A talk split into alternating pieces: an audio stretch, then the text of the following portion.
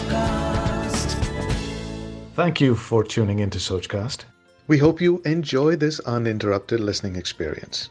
But before that, please do listen to these messages that come from those that support your favorite show.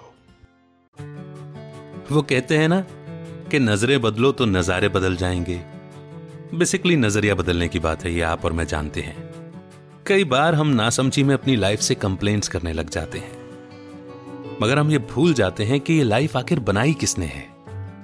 यूँ तो ये life देने वाला, जीवन देने वाला, वो एक ऑलमाइटी परमात्मा ही है।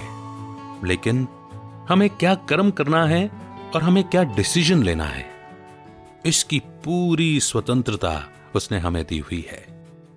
ऑलमाइटी यानी कि फादर और एक बाप, एक पिता, कभी भी अपने बच्चों का बुरा नहीं चाहता। प्रॉब्लम यह है कि हम उसे अपनी मर्ज़ी से चलाना चाहते हैं। लेकिन कभी ये कोशिश नहीं करते कि उसके बनाए सिस्टम को समझें तो सही।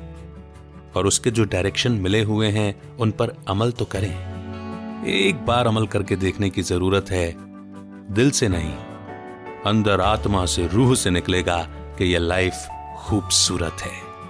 बस इसी सोच और इसी विश्वास के साथ आया हूँ सोच कास्ट पर, लेकर के ये शो जिसका नाम है लाइफ खूबसूरत है। सुनेंगे आप मेरे, यानी अमित के साथ। नवरात्रि का चौथा दिन बहुत बहुत शुभकामनाओं के साथ एक बार फिर से लाइफ खूबसूरत है का ये नया एपिसोड लेकर के आपके बीच में उपस्थित हूँ मैं, अमित वाधवा। और अंजलि खेर जी, भले ही आवाज़ के रूप में मौजूद नहीं है, लेकिन नवरात्रि स्पेशल इन एपिसोड्स की प्रेरणा स्वरूप वही हैं और वही आपको विधि, पूजन और स्वरूपों के बारे में भी बता रही हैं। तो आइए बिना देर किए शुरू करते हैं आज का एपिसोड। चतुर्थी, नवरात्रि का चौथा दिवस। मंद मोहक मुस्कान के साथ अलौकिक तेज से भरपूर देवी अष्ट भुजाधारिणी माँ कुष्मांडा के सातों हाथों में क्रमशः कमंडल, बाण, कमल पुष्प, अमृतपूर्ण कलश, चक्र तथा गदा विद्यमान होती हैं। और इनकी आठवीं भुजा में सभी सिद्धियों और निधियों को देने वाली जप माला होती है। इनका वाहन सिंह है। सूर्यलोक में रहने के कारण इनका शरीर कांतिमय और सूर्य की भांति दैदिप्यमान है। पवित्र मन से आराधना करने से भक्त को आयु, यश, बल और आरोग्य प्राप्त होता है। साथ ही भक्त के रोग, शोक, आदियों, व्याधियों का नाश होता है और सुख समृद्धि और वैभव प्राप्त होता है। माता कुष्मांडा अत्यंत अल्प आराधना से ही प्रसन्न होकर आशीषों की, वरदानों की वर्षा कर देती हैं। भक्तगण पीले, हरे अथवा भूरे रंग के वस्त्र धारण कर पूजन अर्चन करते हैं। सुरा संपूर्ण कलशम, रुद्राप लुप्त मेवचा, दधाना हस्त पद्माभ्याम, कुष्मांडा शुभादास तुम्हें पूजा विधि के बारे में बताया जाता है कि माँ कुष्मांडा को लाल रंग अति प्रिय है। अतः पूजन स्थल पर माँ की प्रतिमा की स्थापना के बाद माँ को लाल रंग का गुड़हल, गुलाब का फूल अर्पण करें। तत्पश्चात देवी माँ को सिंदूर, धूप दीप और नैवेद्य चढ़ाएँ। पूजन पश्चात किसी विवाहिता स्त्री का पूजन कर उन्हें भोजन में दही, हलवा खिलाना फलदायी होता है। भोजन कराने के पश्चात सौभाग्यवती को फल, सूखे मेवे और सौभाग्य का सामान भेंट करने से माता प्रसन्न होकर भक्त को मनवांछित फल प्रदान करती हैं। माता के बारे में जो कथा प्रचलित है तो किवदंती के अनुसार, एक काल यानी कि एक समय ऐसा था कि जब ब्रह्मांड की संरचना ही नहीं हुई थी। चहु और घनघोर अंधकार ही अंधकार था। तब माता कुष्टांदा ने अपने लोभस्वी तेज, मंद स्मित हास्य रेख और आलोक से अंड यानी कि ब्रह्मांड की उत्पत्ति की। और इसी वजह से माता को आदि स्वरूपा व आदि शक्ति के नाम से जाना जाता है। माता के स्वरूप और कर्तव्य से शिक्षा यही मिलती है कि कहते हैं ना कि लीक पर वो चलें जिनके कदम थके और हारे हैं। हमें तो अपने बनाए रास्ते ही प्यारे हैं। बेशक ब्रह्मांड की संरचना के पूर्व ये सब कपोल कल्पना ही रहे होंगे। पर माता कुष्मांडा ने जिस तरह रचनात्मकता का परिचय देकर असंभव को संभव कर दिखाया, ठीक उसी तरह हमें अपने जीवन में अपने भविष्य के लिए कोई नई राह चुननी हो, नए लक्ष्य के ताने बाने बुनने हो तो इस बात की फ़िक्र किए बिना कि लोग क्या कहेंगे? हमें अपने लक्ष्य की ओर बढ़ने हेतु एकजुट प्रयास प्रारंभ कर देने चाहिए। फिर परिणाम निसंदेह अत्यंत सुखद और आश्चर्यजनक ही होंगे। और आइए इसी के साथ बात कर लें, माता के स्वरूप, उनके कर्तव्यों के पीछे क्या आध्यात्मिक रहस्य छिपा हो सकता है? उसके बारे में। यहाँ माता को अष्टभुजाधारिणी बताया गया और कुष्मांडा माता के सात हाथों में कमंडल, बाण, कमल पुष्प अमृतपूर्ण कलश, चक्र, गदा, ये सब अलंकार दिखाए गए हैं। कल ही हमने अष्ट शक्तियों की बात की, इन भुजाओं को शक्ति के रूप में दिखाया जाता है ये बात की। और ये सभी जो अलंकार हैं, चाहे वो गदा हो, चाहे वो चक्र हो, इनके भी तो अपने अपने रहस्य हैं ना। कमंडल हमेशा तपस्वियों के हाथ में दिखाया जाता है, जो एक तरह से वैराग्य की भी निशानी होता है, और यह भी बताता है कि खाने के लिए, भोजन के लिए, शरीर निर्वाह के लिए जितना मिले, पर्याप्त है। बाण, वो ज्ञान बाण की बात है। कमल पुष्प, हमने पहले भी चर्चा की कि कमल कीचड़ में खिलता है, मगर कीचड़ का उस पर कोई असर नहीं होता। तो न्यारापन, और जितना न्यारापन उतना प्यारापन। अमृत से पूर्ण कलश अर्थात ज्ञान के सागर परमात्मा शिव को जिन्होंने अपना लिया हो, उनकी बुद्धि का कलश, उनके ज्ञान का कलश तो अमृत से भरपूर ही होगा और झलकेगा भी। चक्र कई देवी देवताओं के हाथ में दिखाया जाता है खास करके विष्णु जी और श्री कृष्ण के हाथों में। हमने देखा कि इस चक्र से वध भी हुए, यानी कि कत्ल और हिंसा भी हुई।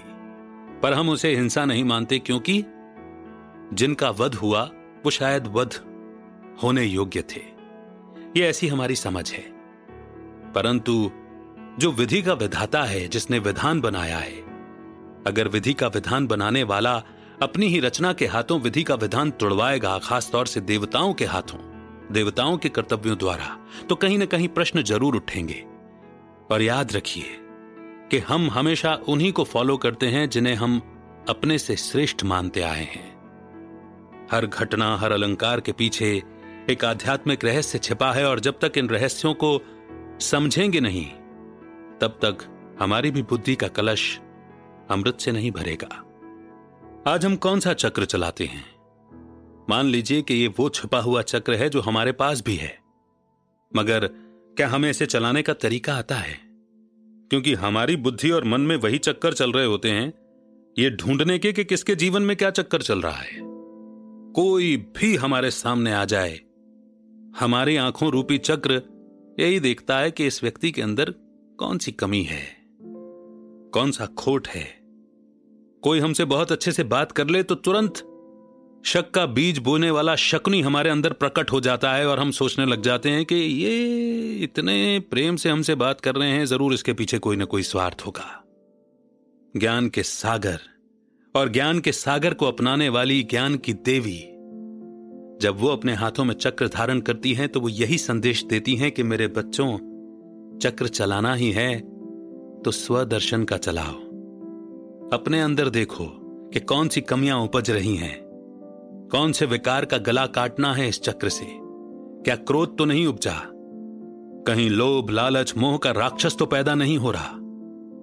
जैसे ही विचारिक स्तर पर पैदा हो, तुरंत उसका गला काट दो। जैसे ही ईर्ष्या जन्म लेने लगे, जैसे ही घृणा उत्पन्न होने लगे, आसुरी अवगुण मानकर तुरंत इन्हें वहीं के वहीं कुचल दो, खत्म कर दो। ज़रूरत हो तो ये चक्र अपने अंदर चलाओ। और अगर सामने वाले पर चलाना भी है तो याद रखो, जैसे तुम परमात्मा की रचना हो, माँ के बच्चे हो, वैसे ही सामने वाले भी वही हैं। चाहे कितनी भी कमियाँ क्यों ना हो किसी इंसान में? एक न एक ईश्वरीय गुण, एक न एक दैवीय गुण ज़रूर होता है। अगर सामने की ओर यह आँखों रूपी चक्र चल रहा है तो इसे सुदर्शन चक्र में कन्वर्ट कर दो और देखो कि क्या है सामने वाले में अच्छा जिसका दर्शन किया जा सकता है। कौन सी अच्छी खूबी है जिसे हंस बुद्धि बनकर के, गुण ग्राहक बन के सामने वाले से अपनाया जा सकता है और सारी कमियों और खराबियों के लिए एक दुआ दी जा सकती है, एक प्रार्थना की जा सकती है कि हे पिता परमात्मा, हे देवी माँ, इन्हें सद्बुद्धि देना, इनका भला हो, इनका कल्याण हो। ऐसे हमारे बच्चे बनो ना। एक गदा उठी हुई होती है जो युद्ध के लिए जाती है और एक गदा नीचे की ओर झुकी हुई होती है जो ज्ञान बल से इतनी भरपूर है कि अब युद्ध की नौबत ही नहीं आती। सदा ही विजय की स्थिति हो गई है। सिंह जिसे जंगल का राजा कहा जाता है, उसका सिर्फ़ एक गुण है कि वो निर्भय है। परमात्मा की संतान, माँ के बच्चे, उन्हें कैसा भय होना चाहिए? वे भी तो निर्भय होने चाहिए, निडर होने चाहिए। मृत्यु का डर तो हो ही नहीं सकता, क्योंकि सत्यता यह है कि आप नाम नहीं, रूप नहीं, जाति नहीं, रंग नहीं, स्त्री नहीं, पुरुष नहीं बल्कि इस शरीर में विद्यमान चैतन्य शक्ति आत्मा हो और आत्मा अजर अमर अविनाशी है। आत्मा को मृत्यु कभी नहीं आती। हाँ, जो खुद को शरीर समझता है, उसे ज़रूर मृत्यु से डर लगता है। पवित्र मन केवल आराधना रखते वक्त मत करो। मन को इतना पवित्र बना लो कि मन में कोई भी ख्यालात आपकी मर्ज़ी के बिना आ ही नहीं सके। ऐसी अवस्था प्राप्त करने के लिए ध्यान करो, तपस्या करो, भक्ति करो। ऐसी भक्ति करो कि कभी विभक्त ना हो। माँ तो बिन मांगे बच्चों को दे रही है। आपके लिए सदा ही सुख, समृद्धि, वैभव के आशीष और वरदान बरस ही रहे हैं। बस योग्य बनो और हक से लो। बताया गया कि कुष्मांडा माँ को लाल रंग अति प्रिय है। जरा सोचिए कि क्यों? वो इसीलिए क्योंकि जिन्होंने ब्रह्मांड की रचना की, वो ब्रह्मांड यानी कि वो स्थान जहाँ पर आत्माएँ अंडे के आकार के रूप में विद्यमान हैं, वो आत्माओं का घर, वो लाल रंग का है, सुनहरे रंग का है। वहीं पर परम पिता परमात्मा, सर्वात्माओं के पिता विराजमान हैं और वहीं पर हर आत्मा निवास करती है अपने असली घर में और जब इस धरती लोक पर रोल प्ले करने का समय आता है तो वहाँ से आती है, यहाँ रोल प्ले करती है और फिर सृष्टि के नाटक के अंत में सबको वहीं जाना होता है। इसीलिए कहा जाता है कि ये दुनिया तो मुसाफिर खाना है, यहाँ आना है और जाना है। गुलाब का फूल कांटों के बीच में रहकर भी सुरक्षित है, हमेशा खुशबू देता है। हम क्यों इल्ज़ाम, आक्षेप, बहानेबाजी करते हैं कि हमारी परिस्थितियाँ ठीक नहीं हैं, हमारे साथ का व्यक्ति ठीक नहीं है, हमारे दोस्त ठीक नहीं है, बॉस, कलीग ठीक नहीं है। ऐसे रूहे गुलाब बनो कि शिकायत न करो। माँ को उसके बच्चे प्रिय हैं। ऐसे अच्छे बच्चे प्रिय